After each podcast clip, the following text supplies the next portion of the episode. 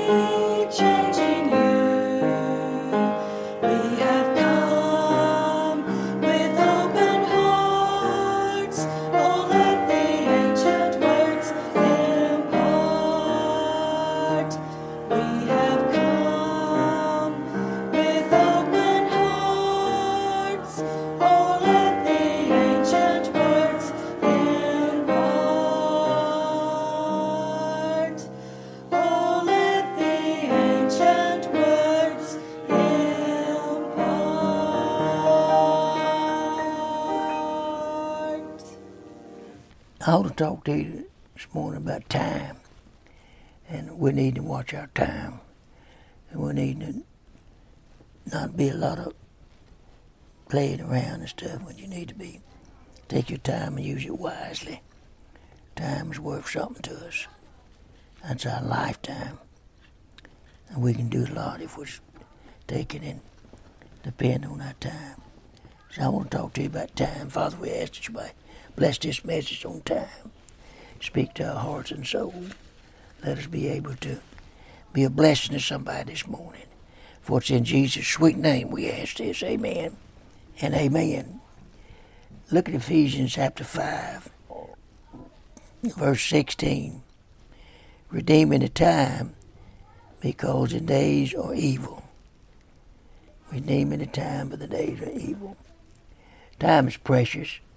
Paul says, buy it up and use it wisely because the days are evil. Time is a section cut out of the circle of eternity. Time. Time is made up of small fragments, 331, 560 thousand seconds a year. Time killed is to find oneself killed. It is life treasured to utilized or to waste. It is life book for learn wisdom or die fools. It is life's tree to pluck precious fruit of the spirit or to pass away in soul danger. It is life's ladder up which you may go eternal honor or down which may go to eternal ruin. I want you to listen to me real closely. It is number one time to number our days. Number one, life at best is brief, pitiful to waste time. Don't waste a lot of your time. Do something, be busy. I hate it today when a president of the United States of America is pay people not to work. Kids on drugs, killing themselves and dying. Killing, tearing up, uh, burning police cars, burning menaces and robbing them. It's, it's bad. It's wasted time. Kids need to be taught something. Be, remember the uncertainty of life. Life is like a vapor you hear today and gone tomorrow. And you need to redeem that time. Remember the uncertainty of life. You never know when you're going to die, when you're going to uh, be sick, laid up. So you really want to remember that t- time. James chapter 4. Let me give you a couple of verses of scripture to read. Verse 4, uh, chapter 4, verse uh, 13, 16. It says, Go to now ye that may say, Today or tomorrow we will go into such a city and continue there a year, buy and sell and get gain. Whereas you know not what shall be on tomorrow. For what is your life? It is even a vapor that appeared for a little time and then vanished away. You need to underline that verse of scripture there. Verse 14. Verse 15 said, For that you ought to say, If the Lord will, we shall live and do this or that. But now ye rejoice in your boasting. All such rejoicing is evil. Therefore, to him that knoweth to do good and do not, do it not, to him it is sin. So we need to, we need to do our time. S- Third thing, it is our season to build and to lay up treasures.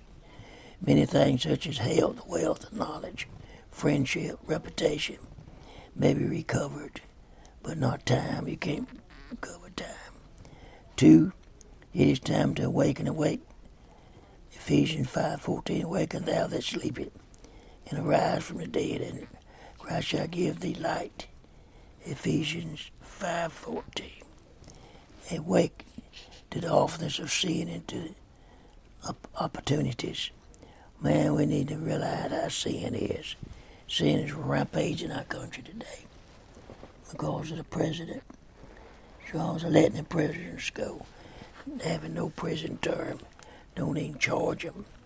And some of these vice presidents paying some of these bad criminals their tickets, letting them get back out in the street. They're doing the same thing again. So awaken to the awfulness of sin and to the opportunity. He that sleepeth and harvests his son, son that causes shame. And we don't need to we don't need to lay around house sleeping all the time. Kids need to learn how to work. People learn how to get back to work. People ought to work. Be awakened to the presence of God. Too many of us sleep as disciples on Transfiguration or in Gethsemane. We don't realize the presence of God in our life. And you need to realize that God's presence. If you're saved, God lives in you. The Holy Spirit knows exactly what you do, what you think, everything about you. Can't hide from God. You might hide from me, but you can't hide from God. You might do sin uh, and I don't know it, but hide it from me. But you can't hide it from God, and you need to realize that. The third thing, the first, it is time to seek the Lord. Behold, now is the day of salvation. 2 Corinthians 6 2. Faith in tomorrow instead of Christ is Satan's weapon. The rich man and Lazarus, a wonderful illustration. The road to hell is paved with good intentions. And I can tell you this that uh, if you don't respond to the gospel, when you hear it and get try to get saved, you could die and go to hell. Years ago, I brought a young man to church with his family, his mama, and she brought the other kids to church. I used to pick them up in a, on a bus and bring them to church. And Air Base Road Baptist Church, where I got saved in, Brother Sharp's church. When I was 31 years old, I run a big bus, biggest one they had there.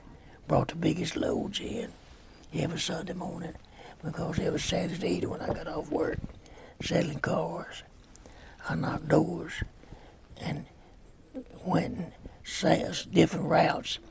Seen who I could pick up kids. If I seen toys and bicycles and stuff in the yard, I knew some kids there. So I'd stop and try to get them kids go. And I'd get a lot of people. I brought a young man that, that was going to school and he graduated that year. And his, they were all Catholics. They went to Catholic church with me. They found out that I'd gotten saved and I'd quit Catholic church. I'd gone to Baptist church and they wanted to come and see what happened. And that boy and his mama, the first morning they was there, got on a conviction. I walked them up to the front. We led them to Christ at Air Base Road Baptist Church. That boy was, was finishing high school. He graduated that year. And he had just gotten saved. And I was, I uh, moved up to Arkansas and become a preacher. Had a little church up there. Started, had a little country church first, and I started a church, built a nice church. That woman got a hold of me and said, Brother Jackson, would you come down here and preach my son's sermon? I said, what happened to him? He car wreck, got killed the other night. Since you led him to Christ, I want you to bury him. I said, I'd be glad to. We drove down, me and my wife and children, to Alexandria again, Pineville, Louisiana. Went over there. She was over there, said, he got saved when you was here. He graduated. There was a bunch of boys in a convertible. Wanted them to go out and drink and have a good time. He really didn't want to go, but he went. I don't know if he was drinking or not. My brother Jackson, that car turned over and it squished his head in and killed him right there. He was the only one that car got killed. And I want you to know that I'll see him in heaven one day because you took time to come by our house, visit us, and bring us to church on a bus. And I want you to thank you for that. And my husband wants to thank you for it. And I wish you was back down here where you was going to this church. We'd be glad to go to church with you there. I said, well, I could get the bus to come by there and pick you all up. But I, I'm pastor a small church in Arkansas. and I'm starting a church of my own up there. And I'm going to build. But uh, going to be driving a bus over here and won't pick it up nobody. Because I'm working up there trying to get people saved. So she thanked me. She said, well, I'm going to go over that air base some and try to wit- and see. Hopefully my husband will get saved if he's not saved. So you never know who you touch in life. I had a good friend of mine several years ago that uh, had a lot of pain. I used to work for him. He had a fence business here in Tioga.